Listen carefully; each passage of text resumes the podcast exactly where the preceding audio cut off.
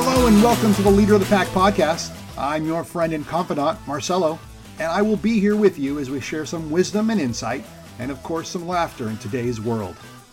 So, what is Leader of the Pack, you might ask? Leader of the Pack is a brotherhood, some call it a movement, created by Rabbi Natan Alexander to re empower us to be the great men God designed us all to be. We're a tribe of men that are constantly working on ourselves and holding each other accountable to stand up, lead, and protect. So, if you're looking to be a part of a powerful movement, look no further. This is it. Without further ado, I've got a message today from Rav Natan sharing a little bit about dun dun dun coronavirus. That's right, I said it, that dreaded word. But in all seriousness, here's his take on some lessons learned, social distancing, where the truth really lies, and some boundaries. Hey everyone, this is Rav Nathan from Leader of the Pack. I wanted to talk to you about something that uh, might come from left field over here because everyone is dealing with uh, quarantining, self quarantining. Everybody is locked. Well, not everybody. Those that uh, understand they should be are pretty much locking themselves in their homes with their children, with their wives and husbands, and hoping for the best kind of thing, and dealing with a whole lot of different dynamics that are going on. In fact, this morning on our Leader of the Pack accountability call that we have with our men every single week, we were discussing those dynamics and how to deal with those differences in dynamics. But what I want to speak about here is as follows. In no way, shape, or form do I believe that the coronavirus is a punishment from heaven. I'm not a prophet. I'm not somebody that can say that. But at the same time, I like to take things that are happening and see what we can learn from it. See what lessons are being taught to us, whether that's by God or by society or by the universe, whatever you want to call it. And something that's been constantly on my head is as follows. We are now pretty much being forced, uh, whether that's by our government or whether we're taking social responsibility to do that, either way, but to separate from the rest of society. Uh, I think they're calling it social distancing. And this social distancing, uh, the name that the, the world's given it, made me think of the following thing. Only just a few years ago, let's even say 10 to 15 years ago, uh, this craze started. This craze that I'm talking about was something uh, called reality TV. When I was growing up as a kid, you switched on the TV and you saw actors, actors that were paid, some of them a little bit more, some of them a little bit less, but they were paid, they were on stage, they were on set, and they were acting either in a series or in a movie or whatever it was. Then all of a sudden, the world uh, had this idea hold on a second, let's watch real people.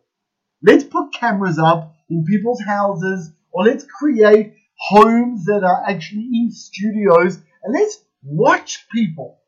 Let's watch them to the extent that we're even going to watch them uh, go to the bathroom. We're going to watch them fall asleep and wake up. We're going to we're going to watch them do all sorts of things that are normally very private. We're going to watch interactions. We're going to watch discussions. Uh, to the extent that some of these people on reality TV forgot that the cameras were there, right? Normally, when people know that they're in public or people are watching, they're actually more careful of what they do, right? Uh, even more so than when we're in our homes, when we're outside, we know people are watching. We're careful of what we do, how we act, how we speak to people. But it became so normal that the cameras were there watching that people let their guards fully down and the world became obsessed with being in another person's space. We then had a whole lot of different social media things happening that allowed us to bring people into our lives 24 hours a day, non stop. I could share and can share absolutely everything except the smell. I don't, I don't think they've worked out how to share smell. But I can share what I'm seeing, what I'm thinking, what I'm feeling, what I'm seeing, if I haven't said said that already, what I'm hearing. We can share everything in the entire world with strangers. And in fact, the world has become more used to sharing intimate things with strangers than we even do with those people most close to us. This was at an absolute hype. This is right now, this phenomenon of being in other people's business, other people's bedrooms, other people's minds, other people's everything. Is it such a hype right now? It's almost sickening.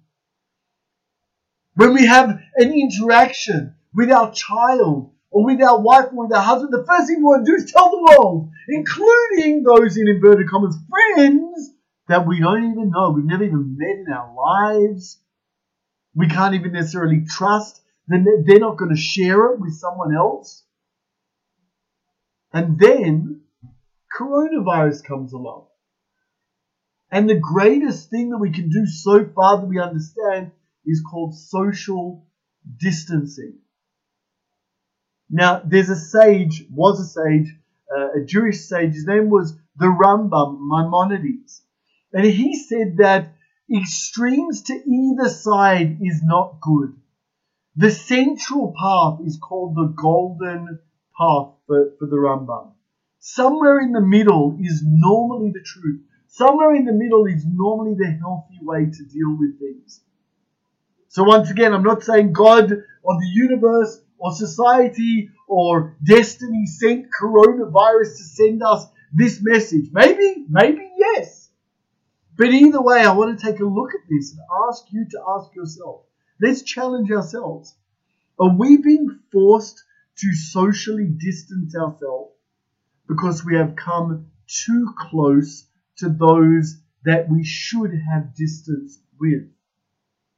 Are we being sent this need for social distancing to be closed in our own homes with our own families so that we learn how to reconnect to those people most special to us?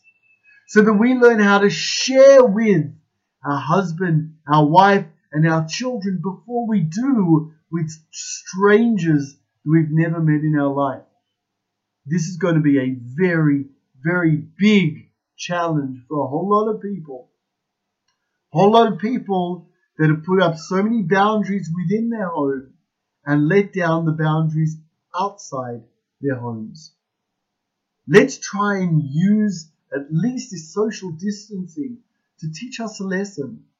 Let's try and become as close as we should be to those closest to us, and perhaps create some healthy social distancing between us and the rest of the world that perhaps does not have a right to have a camera and an audio access to everything that happens in my life.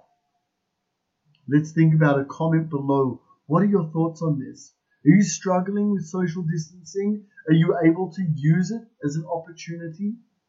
Are you someone that needed to be told, hold on a second, let's look inward rather than outward? Or are we people that this is going to make our social interaction with the rest of the world and our distancing with our real family even worse because we can't even handle being forced to be with our spouse, to be with our children?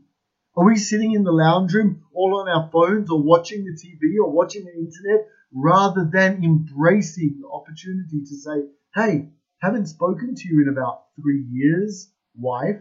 I haven't sat and played a game with you, children. I haven't seen what you're doing for homework, kids. I want to let you in on my life.